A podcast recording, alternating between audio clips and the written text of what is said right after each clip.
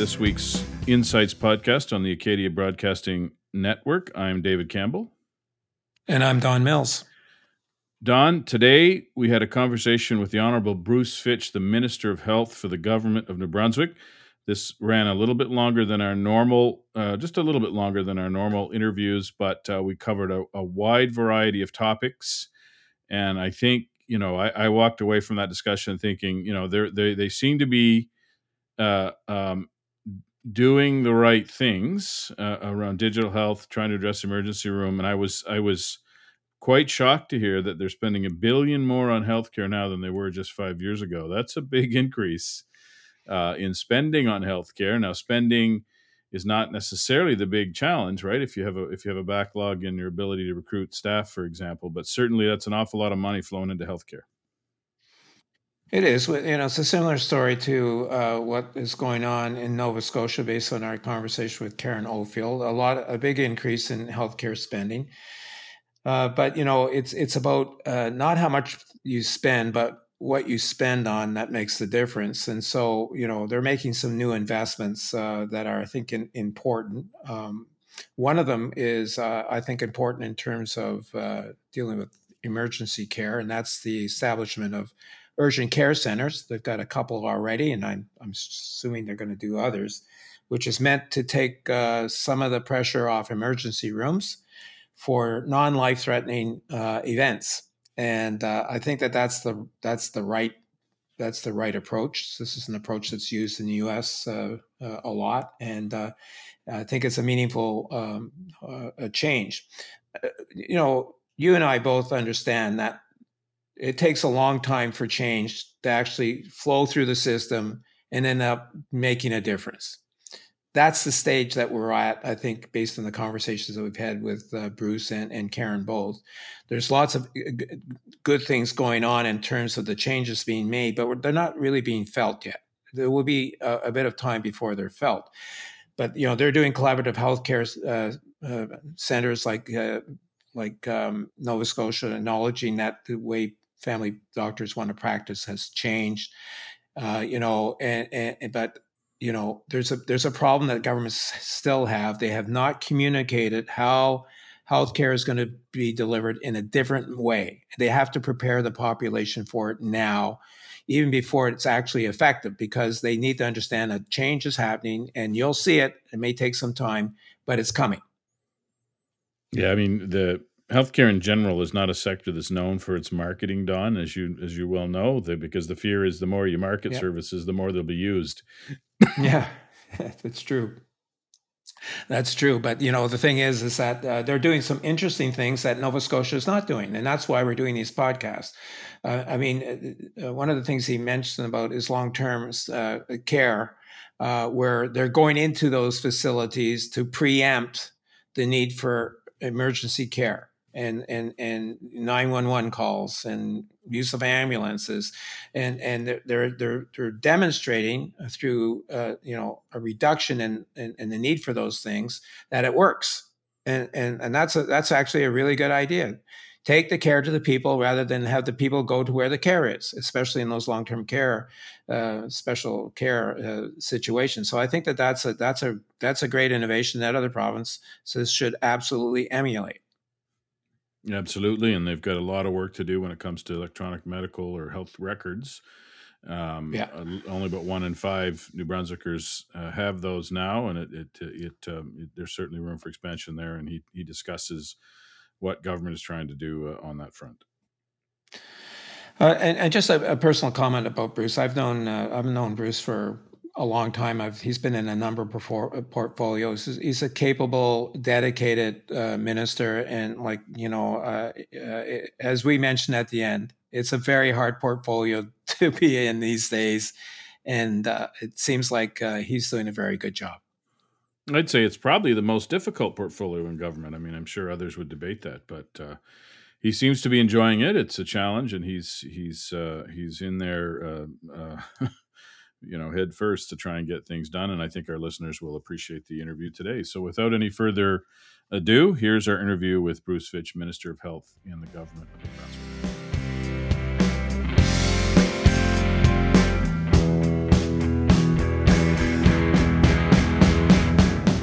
Welcome to the podcast, Minister. Well, thank you, David. I'm really pleased to be here. Hi, Don. How are you today? Great. And thanks for joining us, Bruce. Before we get into the discussion about healthcare in, in New Brunswick, we'd like to learn more about your background. I wonder if you give our listeners an overview of your career path to your current role as Minister of Health for the province of New Brunswick. Sure, the great question. And uh, I know we have a limited time here, so I, I, won't go too far back into my elementary days. And uh, but uh, I did uh, graduate from. I went to Moncton High. I'll, I'll, touch on that. The old Moncton High, and right. Uh, ended up down at Mount A. And I was a financial planner for many years, involved in the community. And somebody said, "Why don't you think about getting into politics?" So I ran for council in Riverview ended up uh, as mayor after a, a, number of years, was mayor for five years.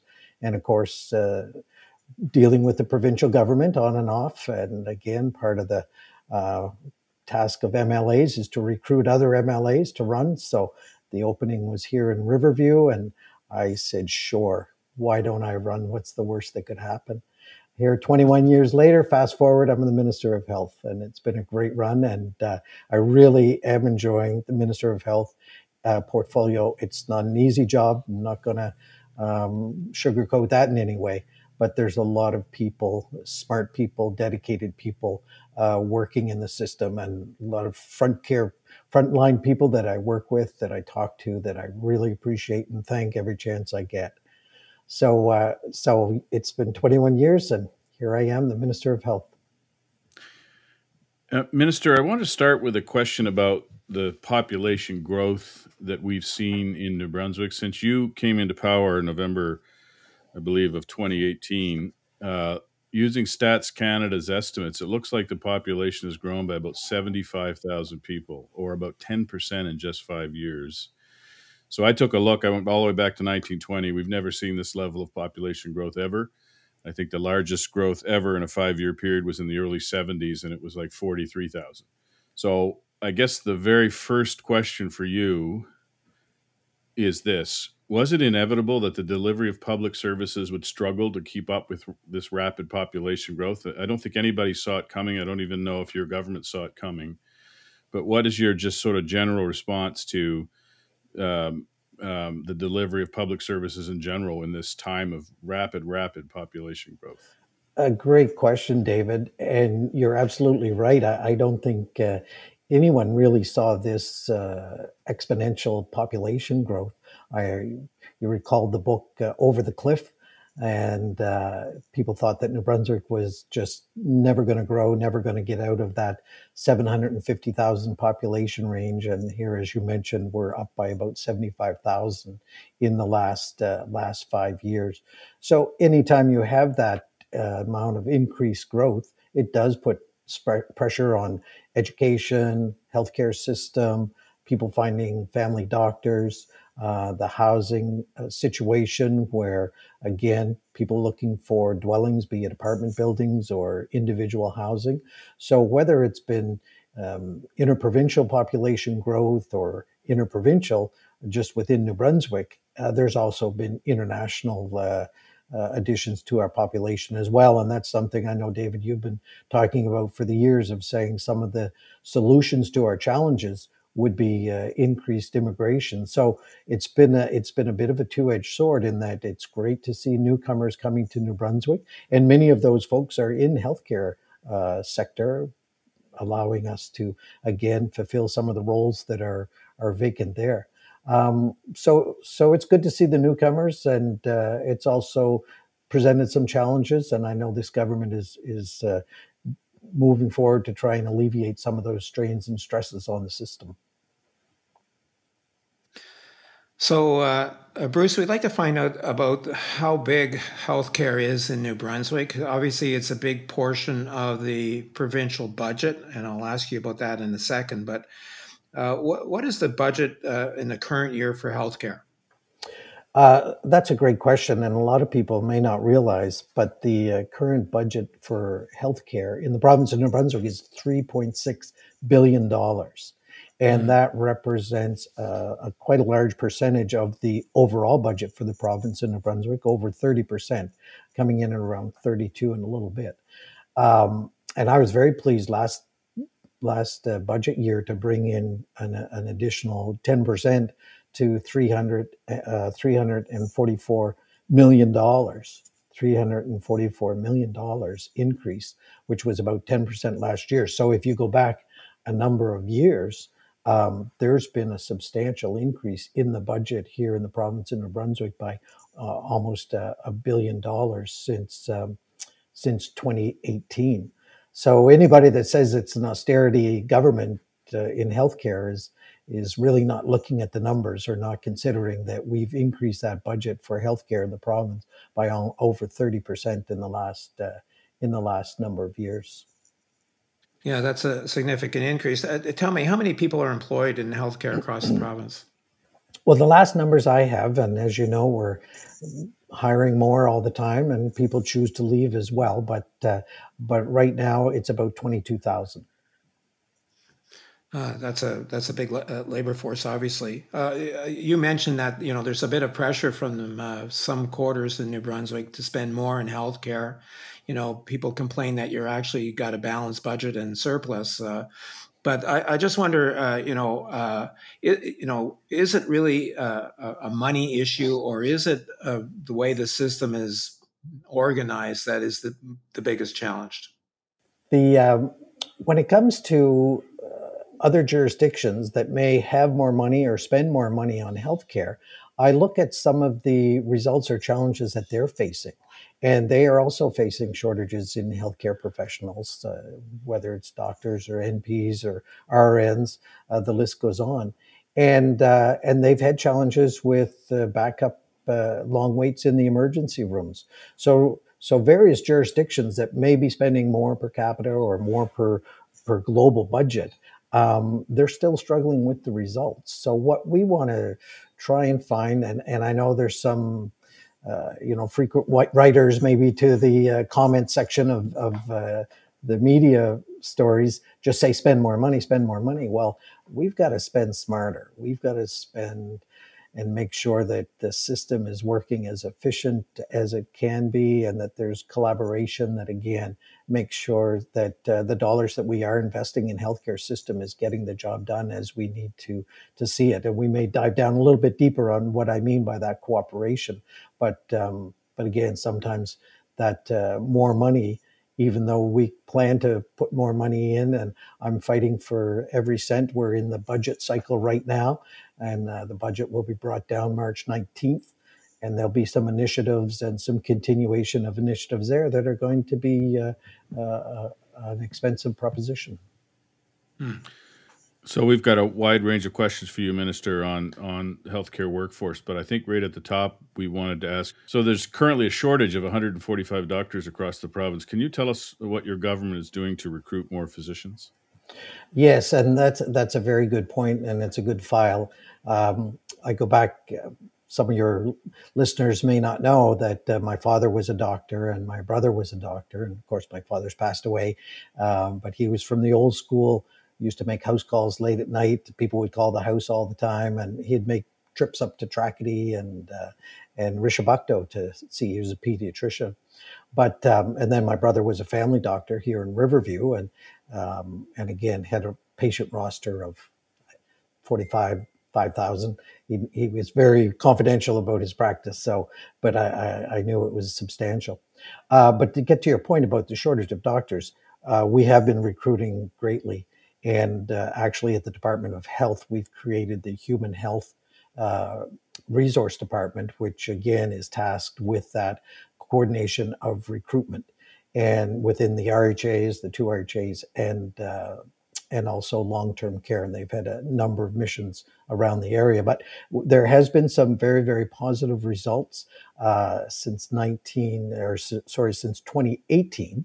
Uh, I guess the the standpoint of when our, our government took over, we've had 127 physicians net increase here in the province of New Brunswick. And just in, in this fiscal, past nine months, we've actually had net increase of 43. But but I think some of the uh, the working smarter, working more in collaborative practices, um, and working with the New Brunswick Medical Society is uh, is some of the things that we've done to have a, a, better outcome. And there's a couple of initiatives. I don't know if now's the time to talk about them, but uh, some of our international doctors that have come here specifically.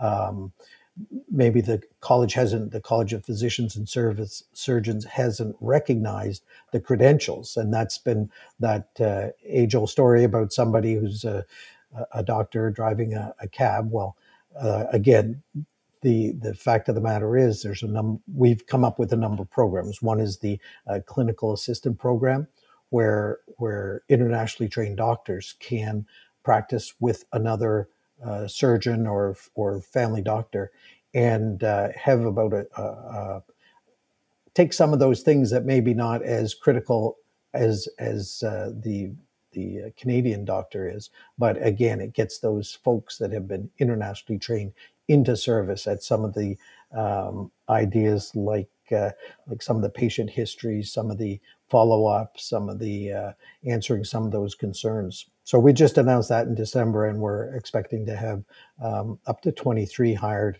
uh, in in within the next couple of years. The other thing that has been uh, been quite uh, inventive, uh, the College of Physicians and Surgeons were working with us, and we came up with our um, our 12 week evaluation again for internationally trained physicians. Again, one of the one of the one of the ways that we've we're using these resources or assets that are here in the province of New Brunswick, maybe not being used to the full full resource, and uh, getting them in to the medical uh, system as quick as possible.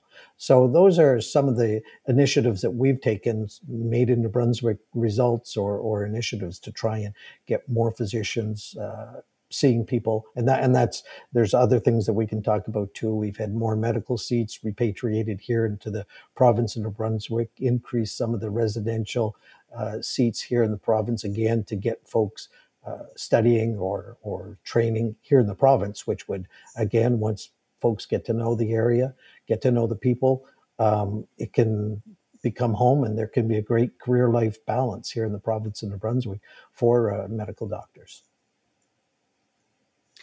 your uh, deputy minister was recently quoted saying your government would be moving to collaborative care practices to help address the shortfall in primary uh, healthcare professionals. Can you explain this approach to our listeners? Sure. And that, uh, again, it, it could take up a whole broadcast if, if we wanted to. But, um, but again, in finding that work life balance for doctors, a lot of them were sole practitioners, um, fee for service out in maybe uh, within the city or in rural areas of, of New Brunswick. And um, they were just uh, isolated. If they had to take uh, a vacation or had to shut down for health or family reasons, um, their patients were left in the lurch. So, the whole idea behind these collaborative practices is that there would be a group of physicians and allied uh, medical uh, um, practitioners like nurse practitioners, RNs, even uh, some of the uh, physiotherapists or occupational therapists, and uh, and the patient would be owned by that clinic, so that they may not go see Doctor, uh, you know, Doctor A, but maybe they'll see Doctor B, and maybe uh, they don't need to see a doctor at all, but just need to, to speak to the dietitian. So these are, and within Horizon, there's about 55 uh, um, community health clinics. But the idea within the next little while is that those w- will modernize them or mature them, where they'll have that electronic health record that they can share between practitioners. So somebody comes in and say, "Oh, see, your blood pressure was uh, high last time. That medication's working pretty good. Um, you know, let's carry on or let's renew it. Let's do that." And actually, there's a clinic, there's a couple of clinics and examples within the province where the, they have that collaborative uh, clinic. And as I said, in Horizon, there's about uh, 55 throughout the province in different levels of of that type of uh, practice. And I know Vitalité, they are looking at about 11 different clinics or 15 different clinics uh, around the province. And there's one in Dieppe where I know a number of people go to that have embraced that collaborative practice. And um, folks can get in to see their practitioner within a couple of days. That's that's what I've heard. And again, that alleviates uh, folks going to the emergency room or not being able to get the service or the attention that they need in a timely manner. So I know that was a long answer for, uh, but it is a complicated, uh, um, complicated part of that continuum of care within the uh, the health uh, healthcare continuum. Uh, we talked about this with uh, Karen Oldfield recently, the interim CEO of the Nova Scotia Health Authority. Clearly, uh, you know, family doctors want to practice in a different way than the past. Uh, but one of the things I think, uh, Bruce, that governments need to do is to reset expectations with the general population in terms of access to primary care. You know, the, the long promise has always been everybody's going to have their own doctor, you know, but uh, that's no longer practical. Uh, no no province is able to deliver on that province uh, promise. But you know the idea of collaborative health uh, care um, centers means that you have access to a doctor when you need it, and so you know uh, I think the uh, governments really need to reset the expectations of the general population in terms of how they access primary care. Otherwise, they're going to continue to think they're going to have their own doctor, and and they might, but they also might have a different doctor on occasion when they need, uh, you know, medical help, right? Exactly. And there's another example on King Street in Fredericton that's again really matured as this center of uh, of access to primary care, where there are mm. nurse practitioners, there are RNs, there's social workers, there's dietitians, and you're right. The the the the doctor that everybody wants to see may not be the answer. You know, you may go see the physio and they'll see that no you don't need knee replacement. You need to build up the muscles in your uh, you know in your legs and you're going to be fine. Or or you know maybe somebody's got a diet that's they're allergic to some foods or maybe they're celiac or you know i'm just grabbing at some ideas but maybe the doctor doesn't have to diagnose that but maybe there's one of those allied uh, professionals that have to do that. So so I think when you, uh, and again, a lot of ideas come to my head because I've met with some of the um, doctors in the university and what their expectation is of their patient load, and it if it's at a thousand, um, that's that's maxed out. Well, some of these clinics and some of the proposals I've seen, they said, look, per doctor, we could roster two thousand people, um, but knowing again that you're not always going to see the doctor, your doctor, right. or the same doctor, and you may see the nurse practitioner, the RN, the uh, somebody else who can help you with your problem of the day. And sorry, I, I get excited, and I uh, when I talk about some of the options that we brought up, and we brought up the pharmacies where we've expanded their scope of practice so that you can, depending on what your ailment is, you should check with your pharmacist first because now they can uh, look at a lot of items that used to be you have to go to your family doctor. Well, the pharmacist can go treat and prescribe on a number of things. And there's a pilot project that we've got in a number of stores around the uh, province, working with the Pharmaceutical Association, that uh, again may even expand that scope of practice further. Probably will. Right. So, uh, beyond uh, physicians, recruitment of other healthcare workers is a continuing challenge. It seems like, especially this is especially true for nurses and uh, long care workers, uh, and this is right across, I think, the region, frankly. But you know, are, are you do you have any special uh, efforts to uh, recruit and retain, re- retain healthcare workers like long care workers and nurses?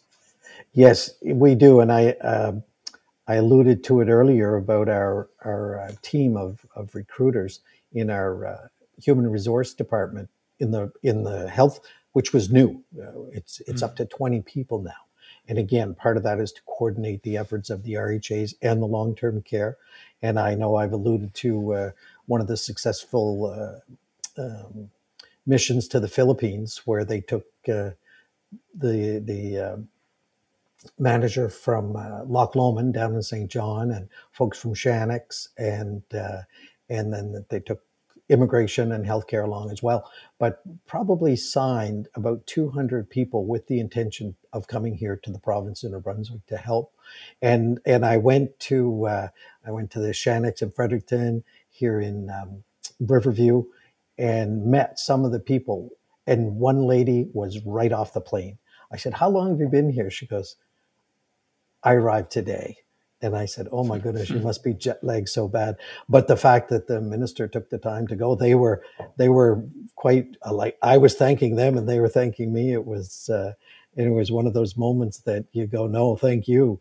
And um, but those folks, and this goes back to that continuum of care. Maybe they're RN, they may be called a nurse in the Philippines, and maybe their their skills aren't enough to put them in the emergency room today, but they can keep the beds open at Shannex. They can Shannex. They can keep the beds open at some of the uh, long-term care homes that haven't been able to be 100% staffed.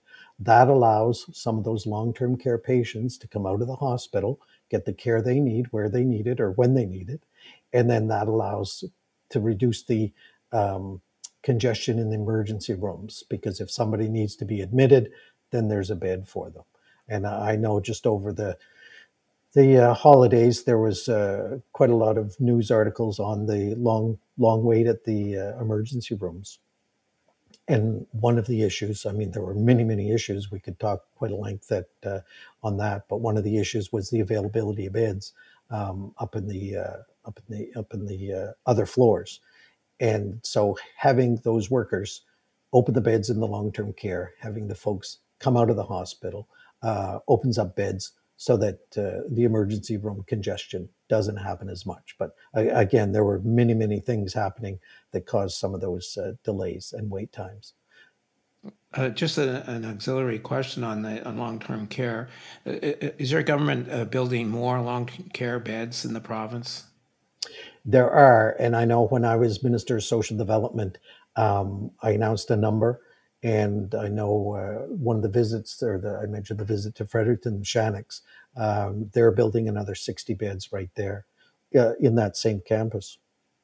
And I know in the last question, I only talked about the Philippines as being a, a successful mission to recruit, but we're recruiting in the United Arab Emirates, Ireland, Netherlands. Um, they've been to, uh, of course, uh, interprovincial now if somebody writes the quebec licensing exam they can practice here in the province of new brunswick. And there's basically 14 countries where we've said if you're credentialed in those 14 countries you can come and work here. And of course that's france belgium morocco philippines india uk australia new zealand and uh, united arab emirates and of course uh, united states. And so so the movements and the relationship with some of the uh, Nurses Association, we're moving forward to try and solve some of these problems and take down the barriers in order that uh, we can have those human resource assets to uh, to help alleviate uh, some of the congestions and and uh, shortages in the in the system. You know, there's nothing like a crisis to get some changes made that otherwise would not be made. And um, you know, having 14 countries pre-approved is an example of that. That uh, that's that wouldn't have happened, I think, without uh, what what's happened, right? Necessity is the mother of invention. I think that's an old saying Yeah, that that's that's uh, it. probably might be appropriate at this point in time. But uh, again, that's what I've seen, and uh, we've we've had uh, that idea of if there's a barrier, let's try and remove it. Uh, and if we can't, let's understand fully why we can't. And sometimes the Department of Health or the government doesn't have full control over some of these practitioners because they are independent uh, business units. So to force them to work longer or force them to work in a, a certain way, um, you have to you have to again make sure that the conditions are right. That that's the the good move that they want to make and. Um, Yeah. that's that's the the interesting part because people have different ideas and concepts, and that goes back to uh, some of the new doctors want to practice in that collaborative care clinic, like we we talked about, and um, and when it comes to recruitment, uh, again, thinking about the Philippines, there's there was some person that sort of said to me, "Well, aren't they challenged? Don't they need healthcare workers as well?" But but it's almost an industry for that country to be producing excess healthcare workers. Philippines, when you look at the logistics, it's I think it's 24 million people, and the average age is around 26 or 27, or or the numbers may be reversed there, but um, but they overproduce because they know other countries will come in and recruit. And it gives, and actually, you have to, there's a certain percentage of, uh, of that cost associated with recruitment that we now we cover that we have to pay to that government but that's getting into a whole different uh, ball of wax but but we are we're not and actually the uh, world health organization has listed a number of countries that we are not allowed to recruit from because they're Okay. just in the same situation as us where they're uh, or even a worse situation under Right. uh, staffed Yeah, that's interesting. That was uh, that was helpful. Thank you. Um, uh, we understand that Nova Scotia was perhaps the first jurisdiction to use pharmacists uh, to provide primary care for uh, minor ailments and to be able to prescribe medications for those ailments, including vaccinations. By the way, uh, you indicated that your your government has taken a similar approach. Uh, but just for our listeners, can can you just give us sort of a scope of what pharmacists are able to do so that they they they know uh, you know what's available. Absolutely. And the pharmacists have been great allies in trying to help with that preventative medicine and also primary care. Um, right from the vaccinations, as you mentioned, whether it's flu or COVID boosters, um, which again is, is, is kind of another conversation as to uh, this year we had a very low percentage of people taking those flu shots or lower than normal. Um, and and that's why we've probably seen a bit of a bigger spike, or we have seen a bigger spike than in years past. And people want the cure, but they're not willing to take the prevention. Um, that's that's one of those habits or one of those philosophies that we need to switch. The other philosophy, as you mentioned, is if somebody has an ailment, talk to your pharmacist first. And uh, I'll just I'll read through a couple of the issues or some of the uh, ailments that would that would be uh, considered um, allergic dermatitis, cold sores, mild to moderate eczema, uh, gastroenterological reflux disease, uh, impetigo, Lyme disease prevention after a high risk uh, bite, and uh, mild acne, conjunctivitis. Sometimes people refer to pink eye. And there are actually some uh, pharmacists, depending on the situation, and some of these uh, pilot projects that will do even more than than that, and sometimes recommend a, a, a, a type of uh, treatment that will ease your your suffering from from a, a situation that uh, may come up. So uh, that that again is is a different maybe uh, way to access primary care is through your pharmacy.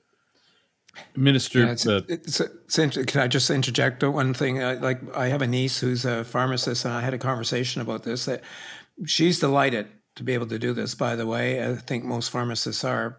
And one of the things she reminded me, uh, you know, the very best professional to deal with drugs are pharmacists. They know actually, they actually know more than most general uh, practitioners because they have to keep up to date with everything that comes along. So, in terms of prescribing medications, you know, in some cases, they're better than GPs. well, let me just say, um, you're right. We appreciate what the pharmacists have done and how they've stepped up because they are, again, a big part of that uh, preventative and primary care. And, and I just see that scope uh, expanding as uh, as time moves on. Minister, I think it was about 25 years ago, New Brunswick was either the first or one of the first provinces in the country to deploy telecare, a bilingual telecare service. Um, now, across the country, that service has evolved to include access to doctors and psychiatrists and other other healthcare specialists on a, from a uh, uh, on a virtual basis through the computer. Can you tell our listeners um, what is New Brunswick doing to to sort of migrate from the old school telecare to this modern approach to using uh, digital channels to access healthcare professionals? Sure, you're, you're absolutely right, and I didn't realize that New Brunswick was the first, and uh, that's interesting. But your many physicians, including the family doctors, uh, some of the psychiatrists, and and even other other professionals as well, uh, have introduced that virtual care to their practices, and um, you know, it, it, whether it's on the phone or whether it's through uh, text or email, this has now become a, a staple part of those uh, practices. Nothing beats eyeball to eyeball uh, type of uh, medicine uh, diagnosis. But uh, again, to try and expedite and increase the access, virtual care has now become an important part of the of the continuum of care.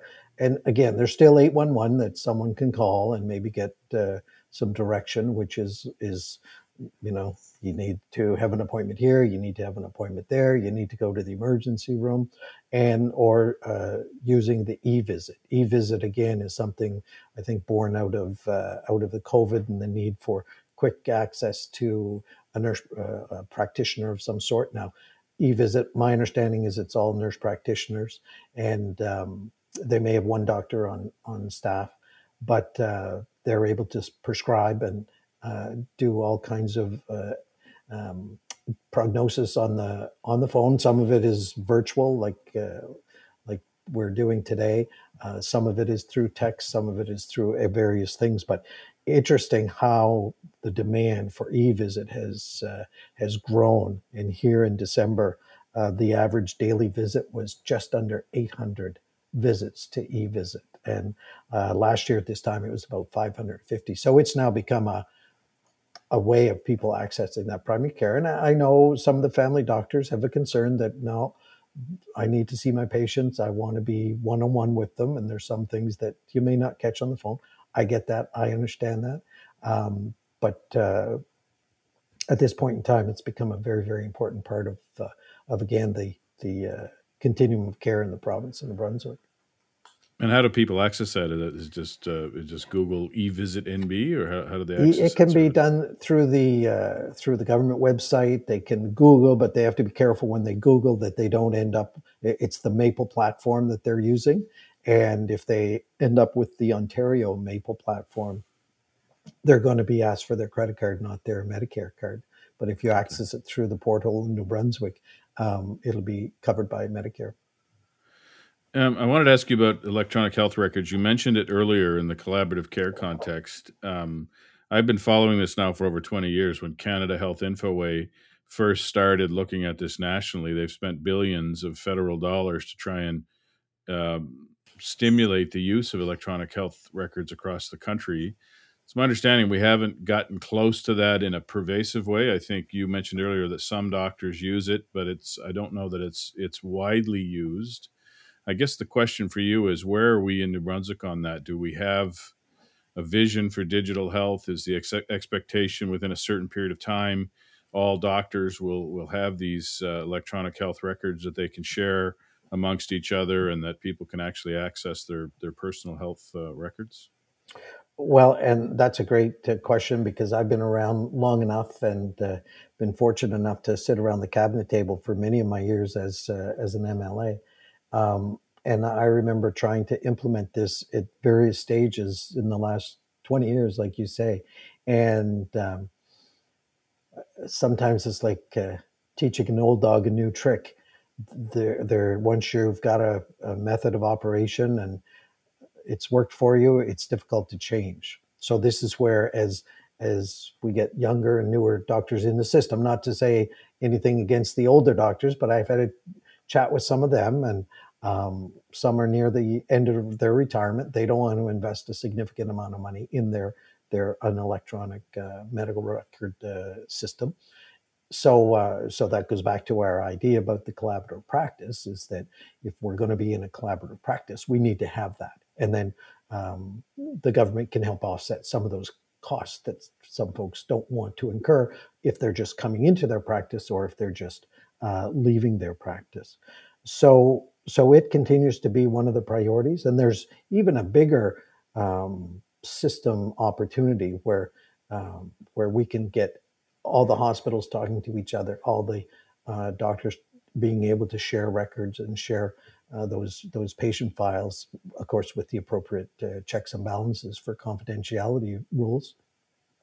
So, so you do have a, a certain level, but there's so many different parts of that you know electronic health record that there still needs to be more and if if uh, if part of my my uh, budget goes through you'll be seeing some more investment in that as we have been over the past but one of the other ones that that uh, could be coming up is uh, My Health NB. I don't know if you folks are familiar with that, but uh, out of COVID, you could you could log in, you could get uh, download My Health NB and see did I get my COVID shot or or things like this.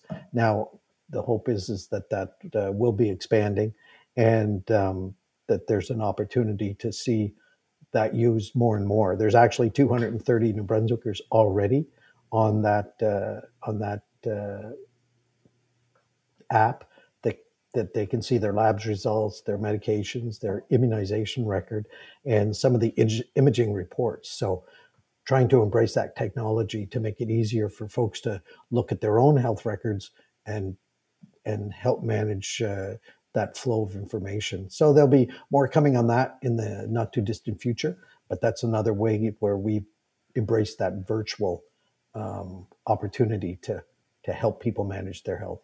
Can I ask you, Minister, is that something that's like a year or two out, or are we looking at like 10 years before we have everybody accessing My Health NB to access their personal health records? Yeah, there's, um, of course, our hope is that it would ramp up quickly and not be a, a long term pie in the sky dream, but something that is in, in reality in the very, very near future. Some individuals are not comfortable with uh, with electronic or or Sure. devices on their phone, and um, but again, that's part of the uptake that uh, you may not get 100%, but at least if you could move from 230, that that will help. Yeah, Nova Scotia has a similar app. It's called Your Health. Um, one of the things that they have, I downloaded it actually to figure it out. You can book uh, book appointments uh, for X-rays and uh, other tests, um, and eventually they're they're hopeful as well of uh, being able to provide you with records. Uh, they're working really hard on that as well, like you are. But but the other thing they do, by the way, I don't know if you're doing this, is that they provide wait times for the major hospitals, emergency rooms, to give an estimate of how how long the current wait times are, which I think might be useful as well. And I, I want to come back to talk about that issue a little later. But as a follow up to David's question, a, a survey conducted by the Canadian Institute for Health Information in 2022 found only 22% of New Brunswick physicians shared patient information electronically, compared to 44% in Ontario. Uh, can you tell us if these numbers are improving in, in uh, New Brunswick? Well, I know that that is our goal to improve those numbers and to improve them dramatically. And, and that's why we need to have people working collaboratively. Working, we've worked with the uh, Medical Society to uh, have physicians adopt that uh, EMR system. And I know there's the uh, the Family Medicine New Brunswick program, which is again promoted out of the Medical Society. Um, as as those uh, sort of go through the reinvention, that uh, electronic medical record is one of the, um, I guess, staples that they would have to have to adopt in order to uh, have some of those collaborative practices or the family medicine uh, New Brunswick program. So so there's there's a, the hope is that that is going to continue, and I guess we really don't have a choice in trying to get more efficient, more effective in the assets that we have. Um, but I know it it sometimes is uh, difficult to migrate people. So there's a lot of it being done. Yes, we can improve it, and I think as people see how it works, there's going to be a, a, a more of a uh, uptake or more of a an acceptance to that. Um, Yeah, I certainly see the generational issue of older doctors and not being prepared to kind of change at their stage of practice. You could probably mandate new docs coming into the system that, you know, you, you can only do it this way if you want to be in the system, maybe. I'm not sure. well, and again, there's carrots and sticks, and I'd like to work with carrots as opposed to sticks, uh, especially uh, again, like I say, there it's independent crowd that uh, has their own ideas. But even uh, and I wanted to touch on Health Link a little bit uh, before it was in my mind, where again some of the some of the doctors coming out to get involved with Health Link, where they work a number of hours or uh, and and uh, can see the patients who aren't attached to a, a family physician or attached to a clinic, and those all have electronic health records. Those are all uh, staffed or, or uh, provided uh, electronic medical records. And going back to your weights, uh, there there is a website uh, through Horizon called so so why wait.ca, and okay. folks can go on that and see where is the wait uh, for emergency room. And again, it's sometimes a guesstimate, but um, there are apps and tools that can help people determine well, maybe I should go to the Dumont, maybe I can go to the city, maybe I should go and then in Fredericton, maybe run to Oromocto, or in Fredericton, we've opened up an urgent care facility right across uh, the river in the Brookside Mall. If you're from Fredericton, you'll know exactly where that is, and, right. and the hope is is that that will take some of the stress and strain off the emergency room at the deck. Oh, that's good information to have, uh, and um, uh, I'm sure our listeners will appreciate that, uh, Bruce. Uh, there have been uh, an increase, uh, obviously, in wait times for a number of surgical procedures in the province, especially those related those related to age, like cataract sur- surgeries and knee and hip replacements. Uh, can you tell us uh, what the plan is for your government to address the the kind of uh, wait times that you're currently faced with? Great question, and and again, we could talk quite a length on that. But one of the things that uh, I think I've been most excited about in my tenure as uh, as minister is the new cataract clinics that have opened up in various uh, locations across the province. The first one started in Bathurst as a pilot project, uh, but the success was so good in removing people from the wait list um, and reducing the wait time and the wait line that it, it expanded into the Miramichi. And uh, we recently just helped uh, a doctor in Fredericton cut the ribbon on his uh, his clinic in in the province, and we had to make some changes from a legislation standpoint. And of course, the opposition they were quick to jump in the picture up in Bathurst when the ribbon was cut, but when we got on the floor of the legislature, they had kind of concerns about oh, is this lead, leading to private healthcare in the province of New Brunswick and but but uh, to be clear, this uh, is paid by Medicare, and uh, it doesn't. Uh, it's based on the principles of the Canadian Health Act, which again is the single payer, and um, and again it has reduced the uh, the the wait lines and the wait times for cataract surgery in those locations, and there'll probably be another one in Saint John, Moncton, and um, and Edmundston as time rolls on. But uh, the, the key point I wanted to make is that we had to change legislation because we had to make sure that the people doing the surgery were had privileges within the system, within the hospital system, were recognized as a physician by the college here in the province of New Brunswick, that they had agreement from the RHA, and also the, the minister would sign off. So I think the concern was that people were just going to start opening up clinics on the every every corner to do whatever. Um, but this is it's it's controlled, but again, it's increasing those as, access to uh, to cataract surgeries. And um, and that's where we are right now. I know there's some other procedures of a clinical nature that may be able to be done outside the uh, the bricks and mortar of the hospital, but again, those are are the ones we are look are, are com- have completed are the cataract ones for now. So, since you opened the door there to privately delivered healthcare, I wanted to ask you a, a deeper question on that. I know there's things like the purely private sector MRI clinic in Moncton. But that's actually not what I'm talking about. I'm talking about what you just mentioned earlier the, the, the concept of privately delivered but publicly funded healthcare services. Um, you mentioned the Health Facilities Act. I believe that's the act that you're talking about that allows these surgical services to be provided outside of a hospital. But can you just sort of explain your vision around this? Do, do you see more? I think you just indicated you didn't want it to go sort of willy nilly, but do you see beyond cataract surgery? Do you see other types of surgery being able to be provided by these uh, clinics outside the hospital setting um, as long as they continue to be publicly funded?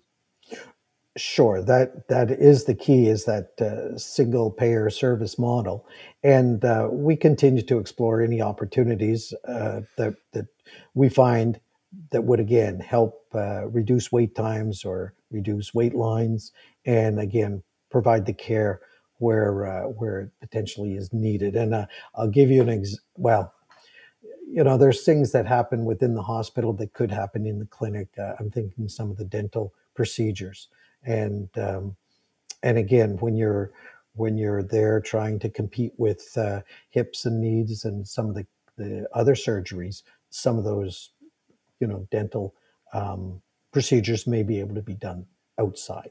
Now, again, it's it, it gets complicated because of uh, various um, needs for for anesthesia, and and again that gets into a whole different ball game because there is a, a a shortage of anesthesiologists within the system, and if you start pulling them out, uh, that may have another unintentional consequence that uh, that uh, you have, and that's why you look at each one individually and see does this uh, does this make sense, and going forward, does this uh, alleviate problems or create problems?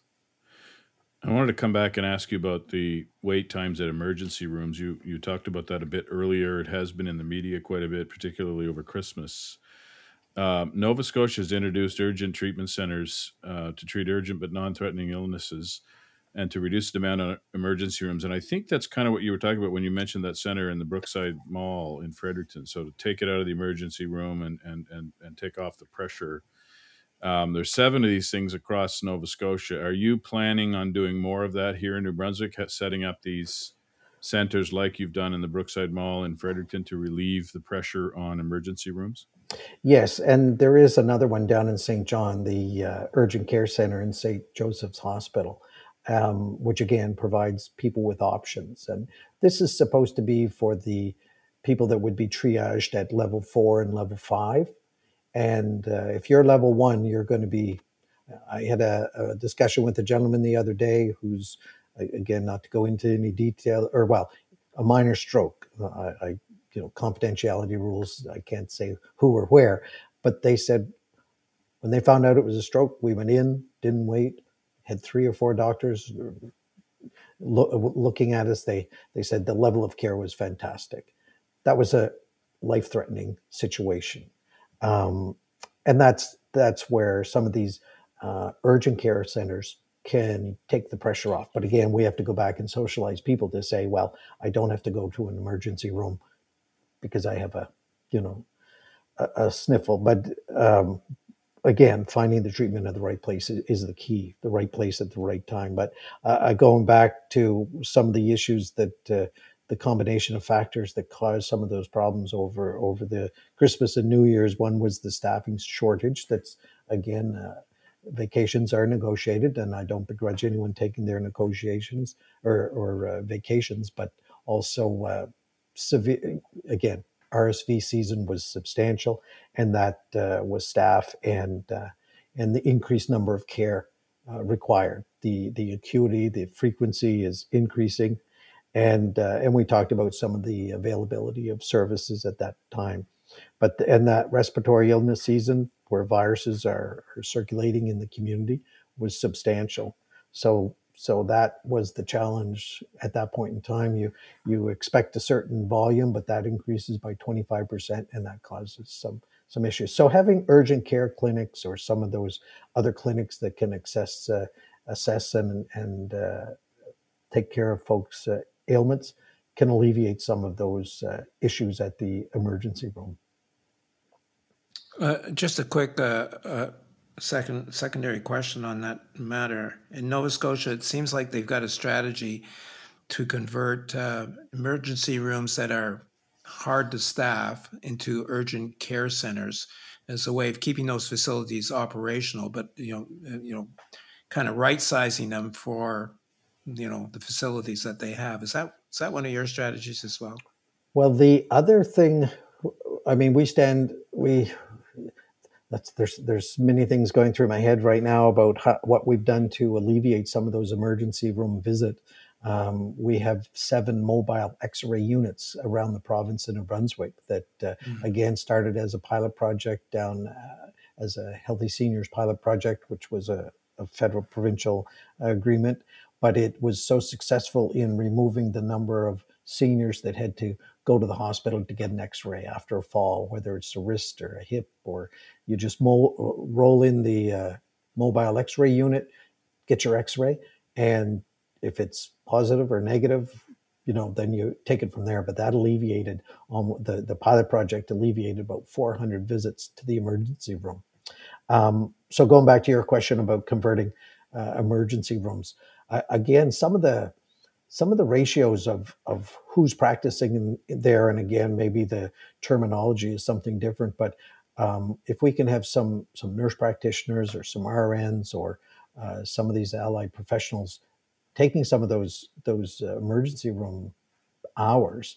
And another thing that we did was, uh, other than the uh, addition of the uh, clinical assistants, was the physician assistants, and it had been a pro- pilot project up in the deck, and we've now expanded that, and we're going to expand that to hire these physician assistants uh, across the province, which again will provide some of that emergency care within the emergency rooms. So I think, uh, again, just in a name, it may be something a little bit different, but just uh, going back to uh, necessity being the mother of invention, that I think is what's going to be done.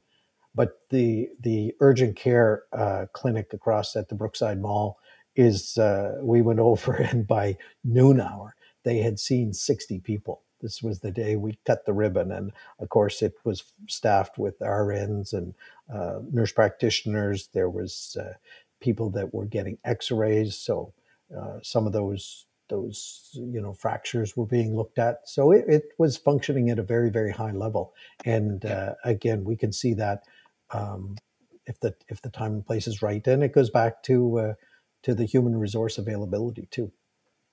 Sure. Uh, switching topics, mental health is becoming a bigger issue, being exacerbated by the pandemic, uh, clearly. In 2016, only 45,000 New Brunswickers reported uh, to Stats Canada that their mental health was fair or poor. By 2022, that number had risen to 112,000. I just wondered uh, if uh, what, the, what the government is doing to address the, the mental health challenge across the province right now. You're right, Don. That's a that's a huge issue, and uh, I know uh, more and more people are being affected uh, on a daily basis, and sometimes uh, people are are self diagnosis or trying to uh, cope with a mechanism that may not be as healthy as as getting the help that they need. And the premier was serious about it when he appointed uh, a new minister for mental health and addictions, Sherry Wilson, and. Um, and that's similar to some of the other provinces that have a, a health minister and a minister for mental health and addictions. But there's there is a list of some of the things that have done or have occurred here in the province of New Brunswick to help alleviate some of that backlog. But it is a growing concern. Um, we've opened access to one at a time therapy. Uh, which again is, is those single sessions to drill down to say, okay, is this a, a temporary thing or is it something that's uh, uh, acute or, or uh, chronic, and do we need to step up the uh, the uh, type of uh, of care that you need? And, the addictions and mental health helpline, which is a 24-hour service that has expanded. 911, um, not 911, but there is a provincial number that again is just coming online where people can get that the help they need um, shoot, I should have written it down. I think it's a 988, but I'll have to double check on that. And again, that's just new. Up in Campbellton, I, we cut the ribbon on uh, on a new uh, addictions and mental health live-in uh, center, which was uh, it's top top of the um,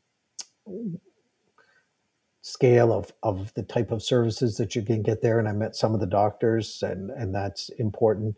And I know uh, some of the things like Atlantic Wellness that we've uh, helped, Partners for Youth, Atlantic Wellness, of course, being a Greater Moncton area, Partners for Youth being more Saint John. And, um, you know, I, I could go through a list of some of the some of the things that have gone forward uh, in trying to alleviate the the need for some of the services. But uh, Don, it's it's uh, growing, and it's uh, we continue whether it's uh, again manifest itself in homelessness or um, or some of the addictions that you see in the streets or or the homelessness, um, or just folks trying to compete uh, or or uh, you know, cope day in and day out. But uh, there's there's been actually a number of uh, full time hires, about uh, actually 27, um, that have been added within the regional health authorities authorities that have have been solely for mental health and addictions uh, services and support. So there's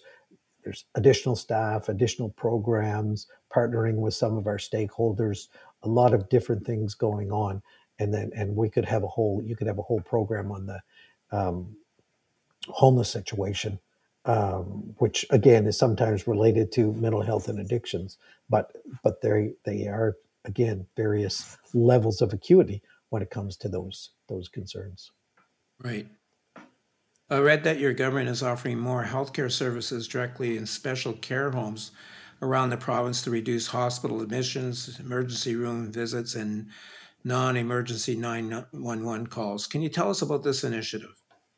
Sure. And uh, being former former social development minister, um, I was excited by some of these initiatives. And I think I mentioned earlier about the uh, Healthy Seniors Pilot Project, which was a federal provincial uh, cooperation just to see whether or not some of those ideas worked. And um, and certainly we've seen some some good response. I mentioned the uh, mobile X-ray units that are, are now province-wide managed or administered by Extramural. And uh, some of the special care homes, we've partnered with Extramural to again provide that next level of care to prevent uh, the folks in the special care homes. And again, there's difference between uh, nursing home and special care home. But we've we've allowed Extramural to go in and look after about 2,500 uh, patients or, or residents in these special care homes. So that has prevented uh, 911 calls. Uh, it also has seen a decrease by 25% of hospital administrations, and there was a 34% decrease in emergency visits among those special care homes. So they can manage that. They can analyze it and say, having this extramural address some of the issues within the special care homes, because again, you have some that don't have that, you know, higher level of, of care that maybe a nursing home would would give you. Um, but there's been some very, very positive results there. Um, and again, that relationship between uh, the long term care sector and the various levels, be it nursing home or special care home, and uh, that is another discussion where you try and continue to increase the, the level, level of care that can be provided by some of those special care homes, which would open up beds and allow people to get the right care at the right place at the right time. Minister, we're coming up on an hour here. It's been a great conversation. Wow. We appreciate it. It flied, but flew by. But I do have two final questions. They're higher level, more more general questions, but I'd like to get your thoughts on them. The first one is, according to Stats Canada, on a per capita basis, we rank eighth out of ten provinces for capital investment in healthcare since 2018. So that's investment in facilities or technology, any kind of capital investment. Are you are you thinking about how we can invest in infrastructure, healthcare infrastructure, as part of the solutions, whether that's new centers or new technology, new equipment, and that type of thing. Why, why is our investment sort of below average on in, in this sector? Maybe it costs more to work in Quebec and Ontario. uh, no, I, all joking aside, and that's a problem with healthcare. You, if you you know you got it you have to be serious all the time because folks may just take it the wrong way but um, yeah. but definitely from a standpoint of the investments that have been made here in the province of new brunswick uh, i can tell you this uh, in the in the fall we did the capital budget and uh, healthcare's capital budget was just under 200 million dollars. Um, and and 107 of that was just to continue the renovations or the projects that were underway. And uh, I know the Bathurst Hospital, um, the work at the George Dumont. We had uh, the uh, project in the in the uh, Everett Chalmers Hospital. Uh, we announced a new collaborative care clinic for Petitcodiac, uh, even just to get that starting. So there's there's significant amount of money being invested under under the capital projects. And uh, again, it's good to see those stats right across Canada. Then you know, um, are you are you way behind, or again, are things just falling where they are? But I can tell you this: that uh, there's been a significant amount of demand for various things, whether it's just on, on inflation and supply chain to finish the existing projects. And then, uh, but it's good to see that in our list we do have uh, new additions as well. I was down in Saint John to uh, turn the sod on the surgical intensive care unit and the oncology unit in Saint John, and we had a, a um, the one here at the Moncton City Hospital about the um, again ICU or the heart sorry the uh, uh, New Brunswick Heart Center for improvements uh, down there. So so there's things happening all across, and and again that's where the capital demands are huge, and that's where we have to make sure that we're using the investing the the capital dollars at the right place at the right time, and making sure that we're being very very efficient in in what we're doing. Uh, last question. I wanted to ask you how we encourage innovation in the healthcare sector. In Nova Scotia, we interviewed Karen Oldfield. She was appointed uh, interim CEO of the Nova Scotia Health Authority, but she had no health background at all. And I think the idea there was you bring somebody in that has a track record of, of, of driving change and innovation in another sector and see if she can do it in the healthcare sector.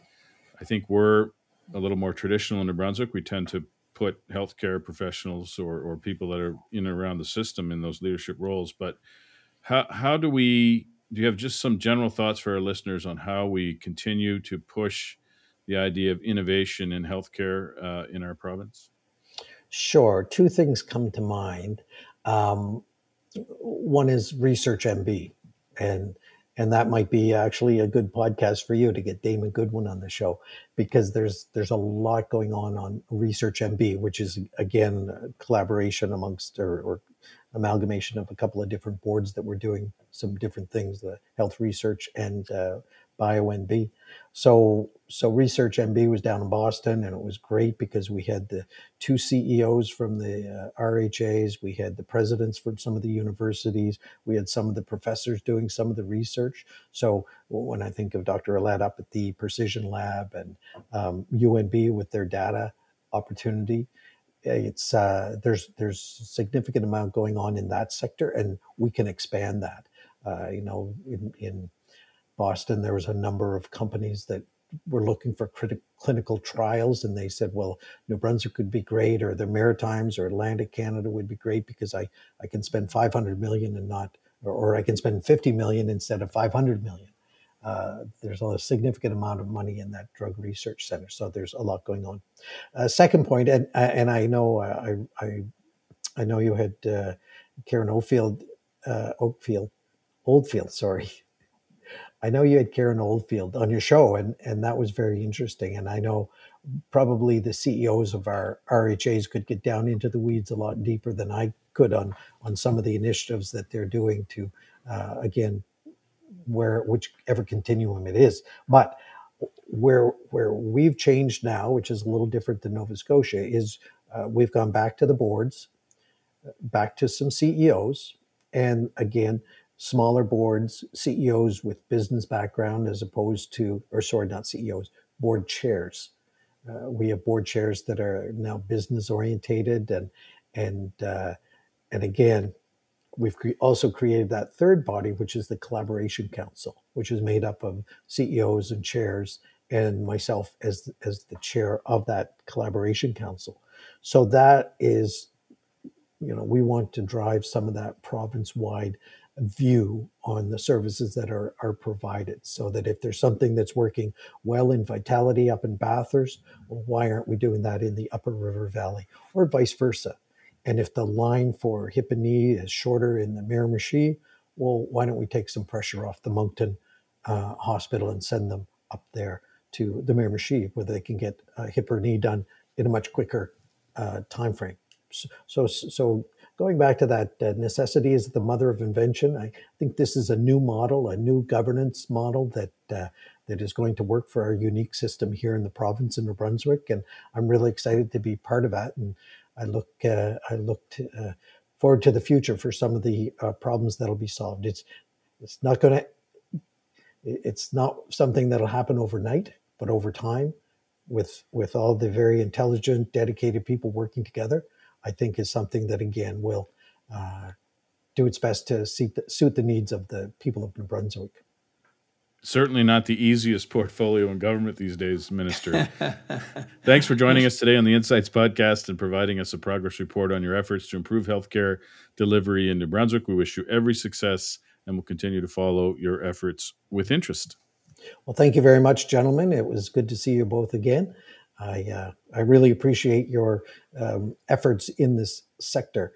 Uh, like I said, one of the uh, one of the great things about healthcare is that there's a lot of very smart and dedicated people trying to find solutions, and I count you two in those uh, smart and dedicated people. Thank you very much. You've been listening to the Insights Podcast from the Acadia Broadcasting Corporation. Follow the show and listen to past episodes on your favorite podcast platform, like Apple or Spotify.